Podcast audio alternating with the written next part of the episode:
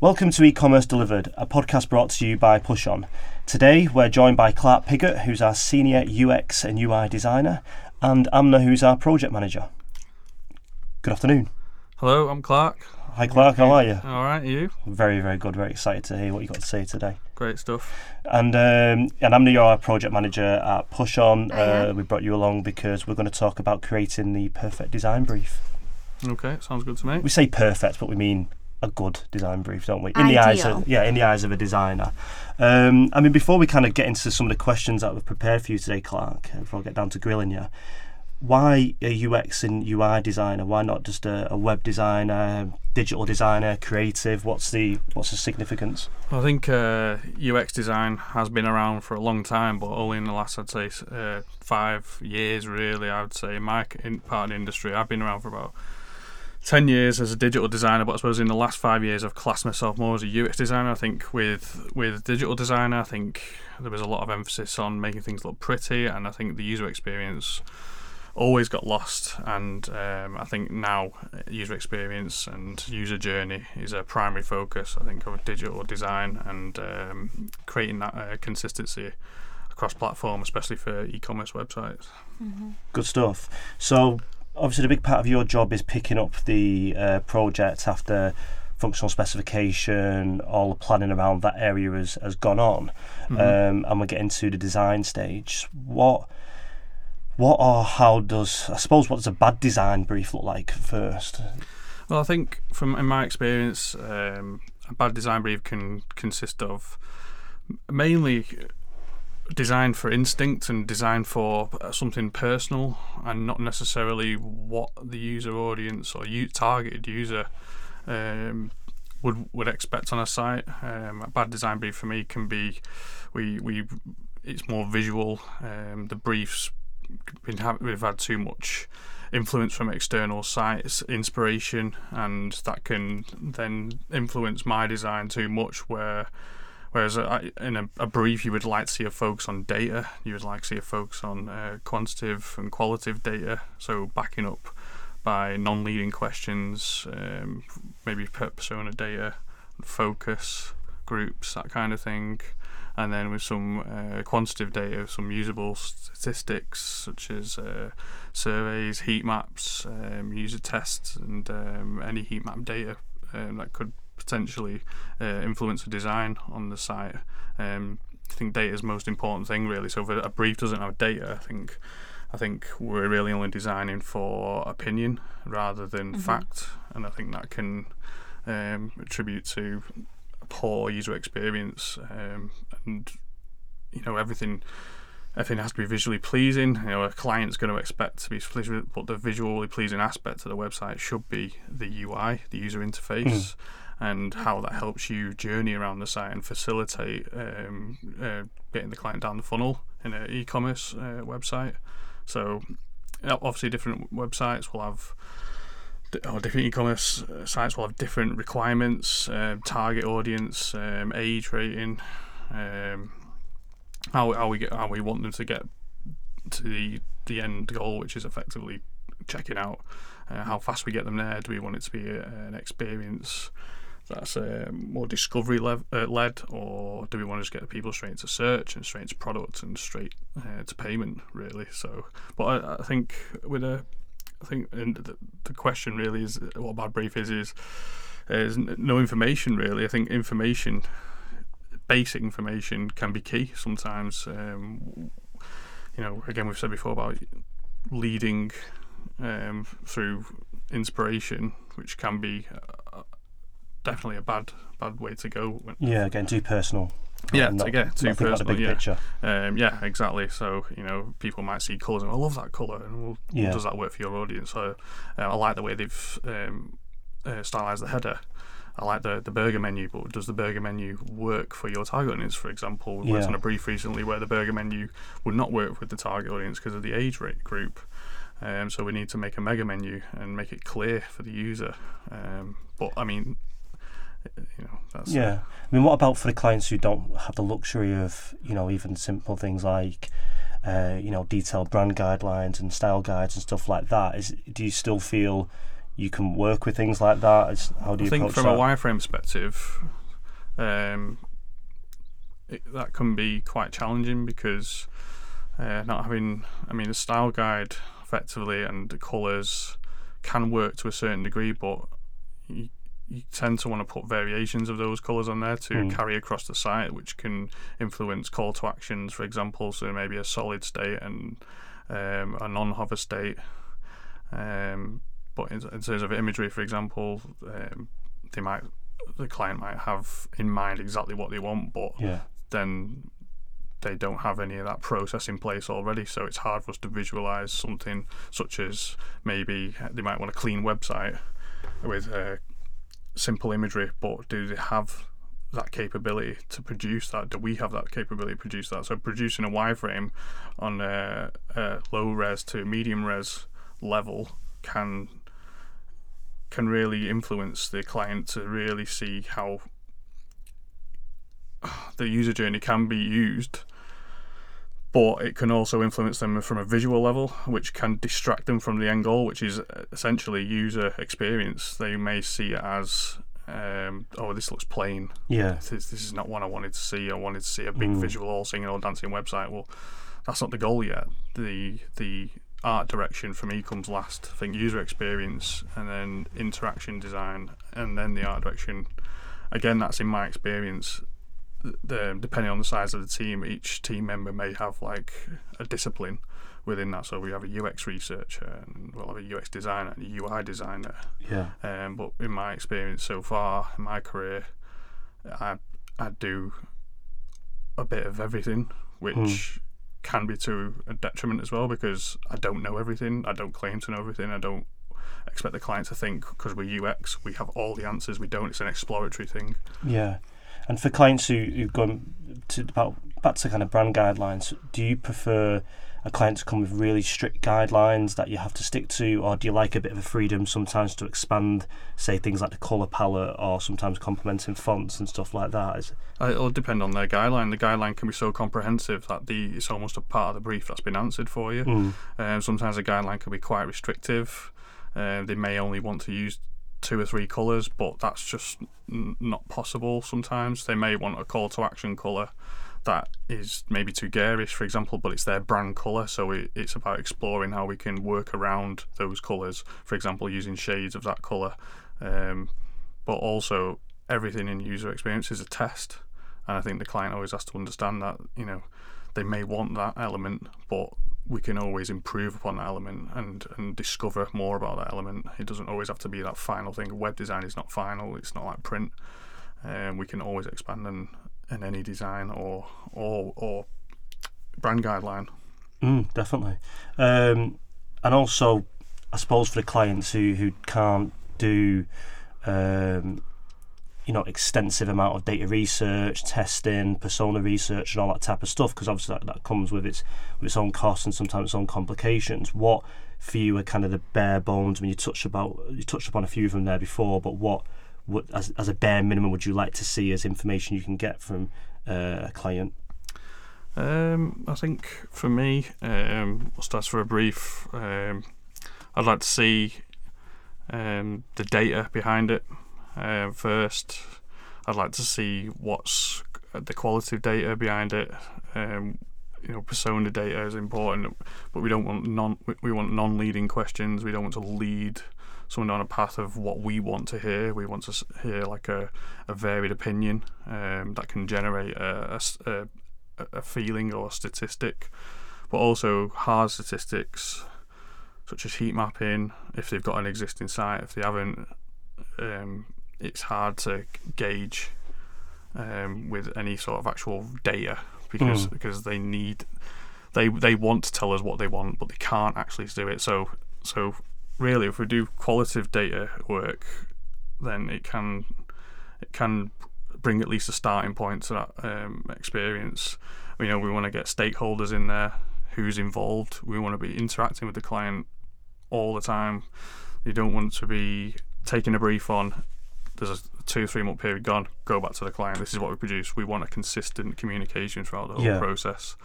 Um, deadlines and and what's what's required. You know, at the end of the day, they, they're going to have a general goal of what they want. Um, the data can back most of it up, but some things are going to be new, and that's where I think, as a UX designer, it can be fun because you are exploring your skill set and challenging the brief and challenging yourself for what's required. Yeah, definitely. I suppose one of the key messages that I kind of hear is how sometimes what you see is we can be guilty of sign off a specification and next thing you know we find ourselves in a design immersion session uh, where we're talking about guidelines and building that brief for the design but I suppose the ideal brief is something that's been thought about six months before so the proper time's been allowed there for any kind of testing or any data gathering so and I think, I think that's something you can accumulate over a couple of weeks it probably takes uh, you know it's a six month thought process I think that comes really down to the vision of the project mm. Um, the vision of the project at the end of the day is going to encompass everything that we need. Um, that vision statement is, you know, going to be how we determine certain elements of that project, whether whether it's the product page or the basket, how fast we get them to them, those stages of the journey, um, or the homepage. You know, the homepage is effectively a shop window for most people, but um, some people just want to go straight to search and find what they want. You know, Amazon Yeah. obviously is a perfect example of that. Um, but Amazon can be really good for customization and targeted um, sales. I think it's really important to note as well that clients need to be prepared when they come to the design immersion meeting, and we try and, as much as we can, prepare them for that when they come in. So, in advance, the project doesn't necessarily start at design, which is where I think people think the most logical starting point for a project like that is.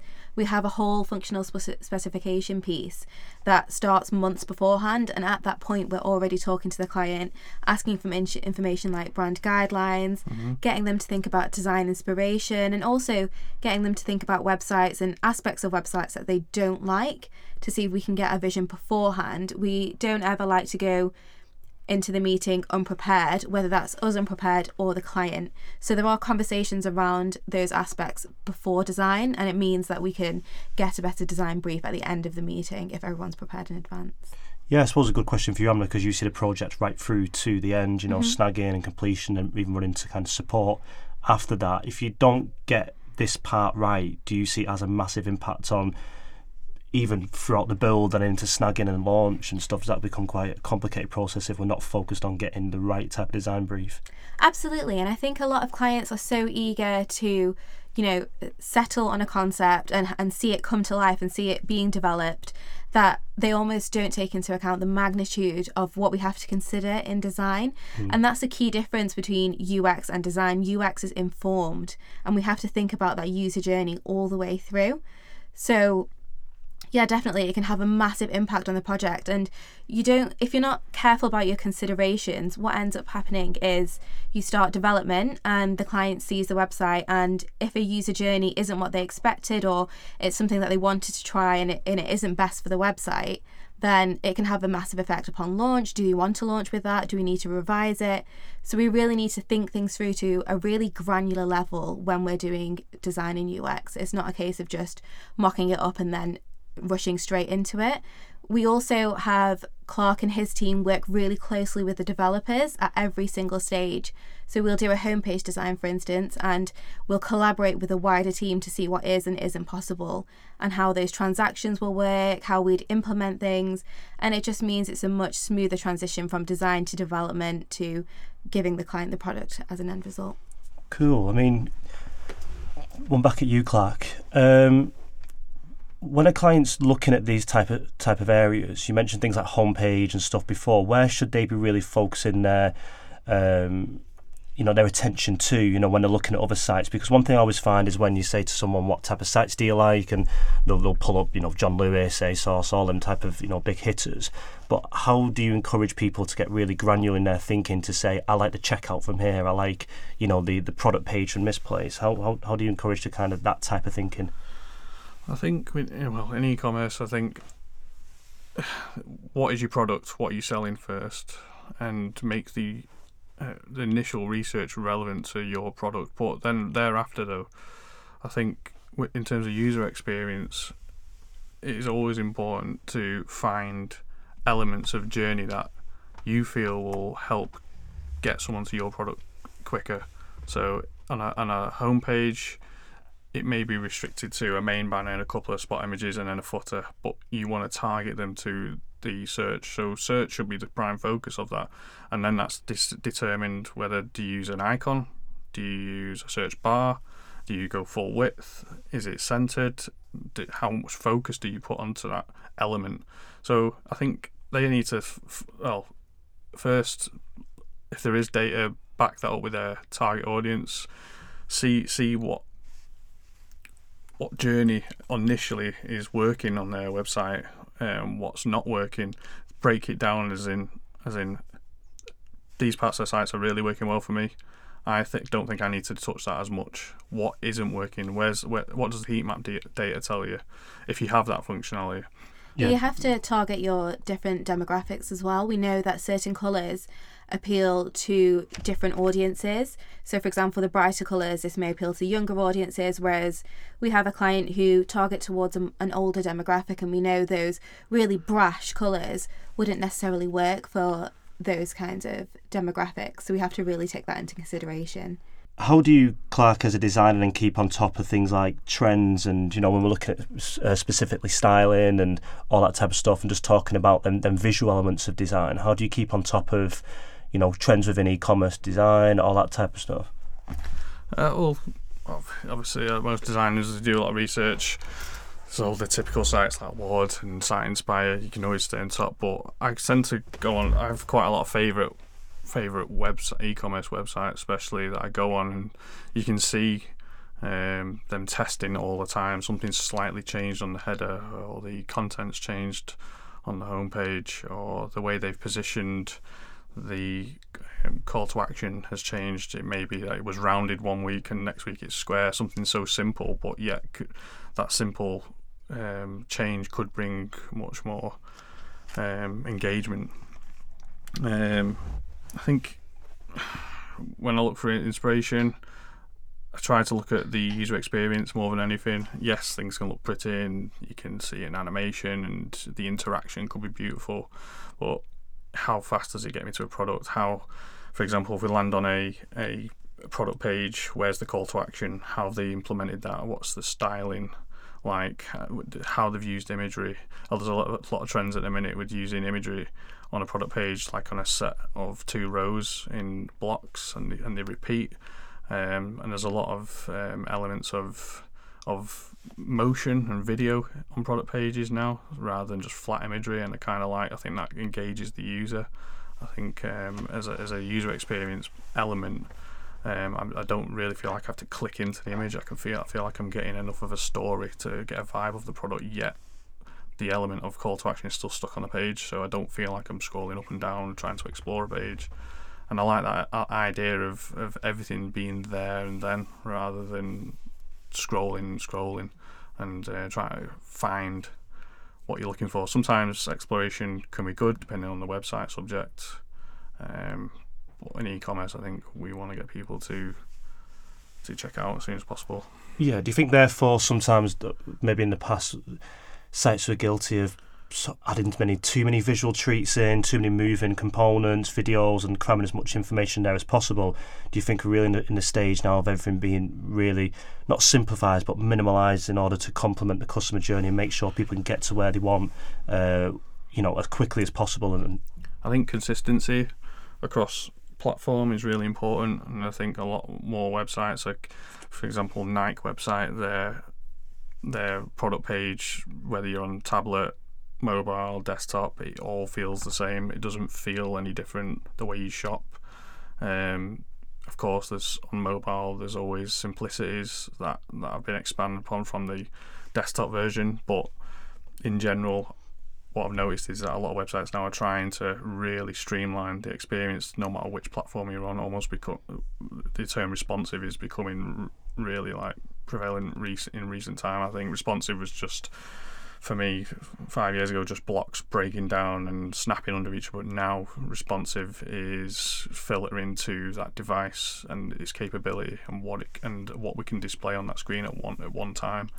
Um, I think it's where where I'm liking the way e-commerce design's going at the minute. And what do you think the main challenges are between developing cross-device Um, and finding that consistency? Uh, I think navigation's one of the hardest things to design across device. I mean, most most platforms from mega menu to a burger menu, but um, the argument can be made: why is it why is it not a burger menu all the way through the journey? Why is it not a mega menu all the way through the journey? I think I think it, again it depends on that the brief and the target audience. You know how user savvy the audience is. Um, so everything has to be considered in that respect. But I think things like search um, and basket are mega key on on a mobile platform, especially. I think we, we want there's certain elements that need to be um, need to be there constantly. We need to be able to see them. We need to be able to be clear that something's changed within those elements, such as the basket. You know, how do we, how do we display that we've added a, pro- a product? Is it a change of color? Is it an icon? Is it, is it do icons get lost in translation depending on what country you're in? Um, there's certain colours put the user off. It's so many considerations. Um, but I think now with cross-platform, as I say, I think design is becoming more consistent, and the user journey element and interface is becoming a real driver for people to want to come back to that site and use again.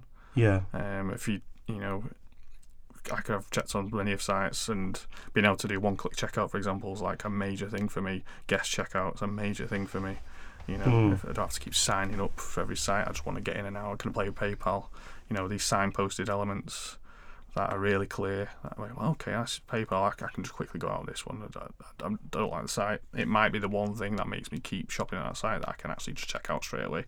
Yeah, I feel what I found really interesting as well is as we've kind of simplified them st- them stages and them them user journeys. The old idea of trying to design towards certain demographics. If you're a business that had an older user, therefore you design things in desktop in a certain way. But actually now, because we're trying to simplify that and make it as as easy as possible for people to navigate, it's suiting a wide range of demographics. You know, young, Mhm. middle aged, and old in, in that sense. So we don't you know have to worry about being too con- uh, you know conservative about the way we approach things like that and Mhm. you know not be too concerned about being too contemporary in areas you know because it tends to suit all these different types of demographics Yeah, I think that's right. Uh, t- targeting the demographic is key. It's we everyone can put a burger menu in any site. It's the simplest way of designing a site, but does it really facilitate what that user needs and what that user wants to do? Um, does it get them down the path as quick as they can? Uh, I think one thing you need to keep in mind as well is just because your demographic may be an older audience, it doesn't necessarily mean that they're going to be coming through desktop. We've seen a sharp rise in tablets, for example, were very much the third responsive device that no one really bothers about. But we know that older users are starting to use tablets more. Not everyone has a PC at home, they're using laptops, which is a smaller screen. And you're seeing a steady rise in like the mobile first approach because people are out and about and if they want to look at things or check things in the shop that's when they'll do it and they'll use those kind of devices. So even if you're an older demographic it's really important to know and keep in mind that you need to be targeting across devices and also the quality of your content is right and targeted. Yeah not totally. Um, I suppose a question for you Amna as well Mhm. because you- you work closely with clients f- throughout the build how do you manage to kind of keep timelines through design intact? Because you, know once you get to development you have a clear program work of development and you manage the team in order to meet them deadlines. But when you've got a design sat with a client it's with them to kind of fully digest and and send back in men's and talk at the men's over I can imagine that can be quite tough to, to, to kind of keep on top of that to make sure you know you hit deadlines. Yeah, definitely. I think design is probably holds the most risk from a project management point of view because it's where timelines can definitely slip. Um, I'd say the key to that is good organisation and transparency. Um, when I send something over to a client, I always give a plan first and foremost, foremost of when I expect things to be over to them and when I expect things back. And when I send things over individually, I always leave a note to say we'll need this back by this time because we need to make the amends and move on to the next item. So I think those constant little reminders to the client um, make a really big difference. And at the end of the day, they want their site to launch at the most beneficial time for them. So it's always worth letting them keep in mind that you need to stick to deadlines to do that. Mm. And this is where this becomes so important about the idea of creating that brief, you know, well before you reach that initial design immersion session, because the more data and the more you can bring to that table, and, and, and you know, the stronger that your idea is uh, and what you're putting into the t- uh, to the design team, you know, the more chance you've got of getting that right and sticking to them timelines. So. It's uh, everything you've been guys been saying today seems like it's really crucial to consider well before you even think about you know move on to a new platform, you know, or, Mhm. or, or redesigning your website or, or, or launching um, any type of um, additional functionality that may require design and these, these types of thinking because we're not just talking about big builds here, we're talking about extension stem build, you know, version two of that build, version three, f- different phases and different things that plug into your current platform that may be live right now. So yeah, I suppose well, that's pretty much covered all the things that I want to kind of put across. Unless there's anything else from from you two. Um, we were going to talk about um, current trends, what we felt. Yeah, I mean, how I suppose like we we touched on a bit before, you know, about sort of looking out for them trends. You know, who's kind of leading the game? Any particular favourites to yourself? Yeah, well, at the minute, there's um, again we've mentioned before about more video than flat photography. I think people are trying to get engaged with that.